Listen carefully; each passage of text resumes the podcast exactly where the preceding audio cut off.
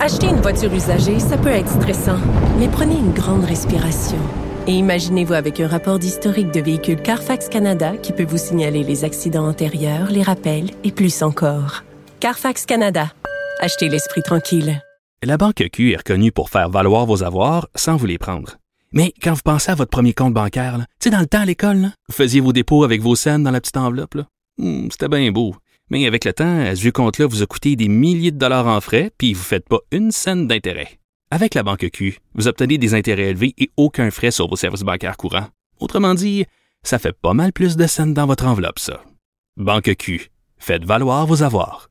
Visitez banqueq.ca pour en savoir plus. Cube Radio. Cube Radio. En direct à LCN. Mario Dumont, je retrouve dans les studios de Cube Radio. Mario, euh, on l'attendait, cette décision, elle est venue. Il y avait eu l'emprisonnement des Michael. Euh, maintenant qu'ils sont libérés, ben voilà que Huawei est interdit euh, d'établir son service 5G au Canada.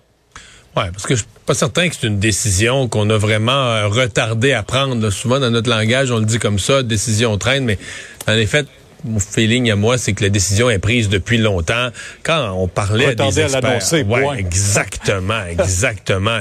C'était le moment de l'annoncer, le moment de moins pire par rapport à la Chine. Parce qu'on parlait des experts là, au cours des dernières années des experts en sécurité, en sécurité internationale, en renseignement, ça apparaissait comme une évidence, ça apparaissait comme quelque chose de clair, clair, clair, que pour deux grandes raisons. Un, parce que c'est un risque à ne pas prendre. Est-ce que Huawei est vraiment une compagnie privée complètement indépendante du, du gouvernement chinois en toutes circonstances sur laquelle on peut se fier? S'ils contrôlent le réseau 5G, c'est-à-dire toutes nos informations militaires, renseignements, tout passe par là. Euh, la réponse était non. Deuxième chose, c'est que nos partenaires, au-delà du, du, Canada et de, nos craintes, les partenaires du Canada, les États-Unis et le Royaume-Uni, etc., avaient déjà pris cette décision-là. Donc c'était comme une évidence qu'on devait aller là. On l'annonce maintenant.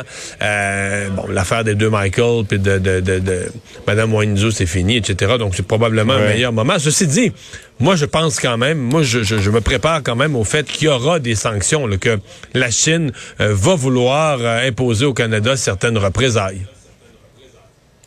Absolument, c'est à suivre. Mais on va parler d'immigration aussi chez nous que ce soit un sondage commandé par la CAC et ces résultats-là, est-ce que les questions étaient très dirigées ou si véritablement c'est le portrait des Québécois, à l'effet, qui sont pas tout à fait pour euh, une augmentation du nombre d'immigrants chez nous? Hmm.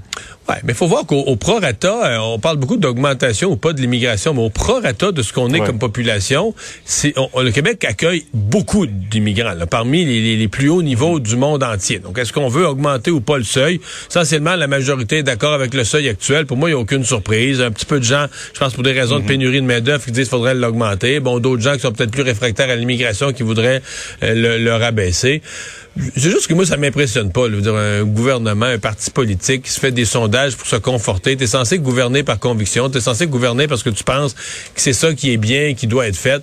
Donc moi, de voir ça aujourd'hui, un sondage là-dessus, ça m'a pas, euh, ça m'a pas particulièrement impressionné.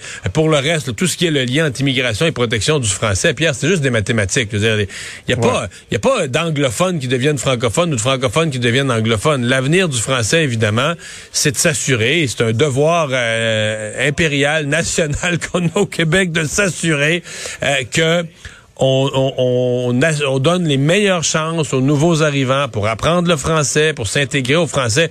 Mhm. Si, si euh, tous les nouveaux arrivants s'intègrent à l'anglais, dire mathématiquement, c'est pas compliqué ce qui va arriver, ce de comprendre ce qui va arriver au Québec dans, dans, une génération ou deux.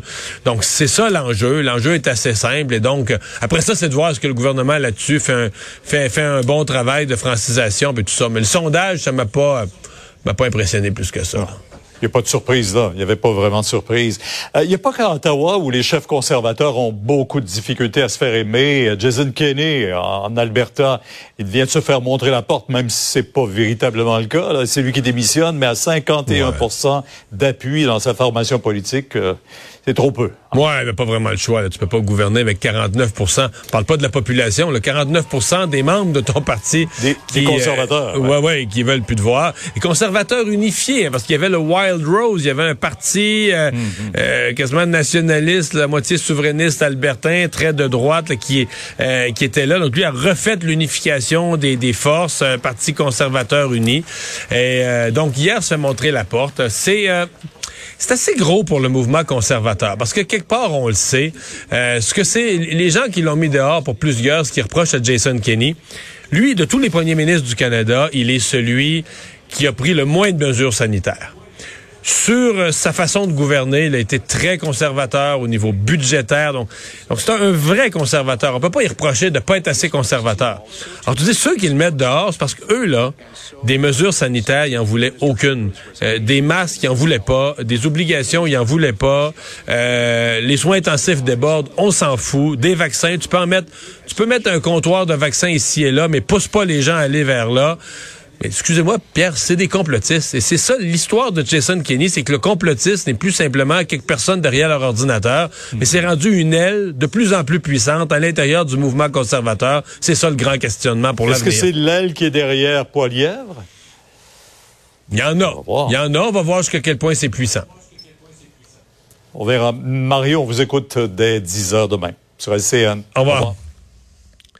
Et Vincent, tu nous conclus l'émission avec un peu de botanique. Ouais, une histoire assez particulière euh, dévoilée dans le, le magazine Science parce que le Cambodge a un problème, Mario, avec une fleur rare qui est une plante carnivore en forme de pénis. OK? Bon. Mais à s'y méprendre. Je vais te montrer une photo d'ailleurs parce que euh, sur les réseaux sociaux, plusieurs... OK. J'avoue que c'est. Je vois pas la couleur, la photo est noir et blanc, mais j'avoue que c'est impressionnant. Ouais, en couleur aussi, ça ressemble. OK, c'est confirme. surprenant, j'avoue. C'est donc c'est une forme phallique avec un embout et les euh, les insectes vont à l'intérieur, sont ensuite coincés dans une espèce de liquide. Euh, ça pousse dans des régions arides, là, euh, en flanc de montagne, dans des coins rocailleux où la seule façon de s'alimenter pour la plante, c'est des insectes. Le problème, c'est parce que plusieurs personnes, dans le but de prendre des photos comiques, D'ailleurs, la photo que tu me montres, c'est ça que c'est. c'est ça, une jeune femme qui Sur a, les réseaux sociaux, elle se publie en train. elle a arraché deux, deux fleurs pénis et en fait qui s'appelle parce que c'est le nom local on ça là, la plante pénis carnivore c'est la Nepenthes holdeni euh, prend arrache deux de ces fleurs là pour faire des photos drôles Euh, et là euh, le ministère de l'environnement euh, émet des avertissements pour euh, dire aux gens arrêtez d'arracher cette fleur là parce que euh, elle va disparaître en raison de son apparence. Et c'est pas la première fois parce que cette espèce a aussi des sous-espèces qui ressemblent un peu à la même chose. Et en 2021, on avait eu à faire une intervention euh, du genre. Alors, tu sais, quand tu dis, j'imagine un botaniste à se voir, le monde, le monde est-tu niaiseux? Genre, juste parce que ça ressemble à quelque chose de drôle? on est en train de la on est en train de perdre une espèce rare. Alors, euh, sachez-le, le ministère cambodgien de l'Environnement est sur le Mais dossier. qu'ils ont mis des amendes, des pénalités? C'est ça qu'il faut que tu fasses dans ce temps-là? Ben, faut que en tu fait- mettes des amendes sévères? Et c'est euh, c'est- pour l'instant, ce n'est qu'un avertissement. Mais euh, je suppose qu'à un moment donné, on, on va, on, va, on va en venir là. Alors, euh, pour une photo drôle, ben, Ouais. Sans mauvais jeu de mots, je vais dire ils sont trop mous. bon, à suivre. J'ai jugé le ministère, là. Oui, oui, non. J'ai jugé le je- ministère. Je comprends. Merci Vincent, merci. Merci. à vous d'avoir été là. Rendez-vous euh, demain 15h30 pour une autre émission. Je vous laisse au bon soin de Sophie Durocher. Bye bye.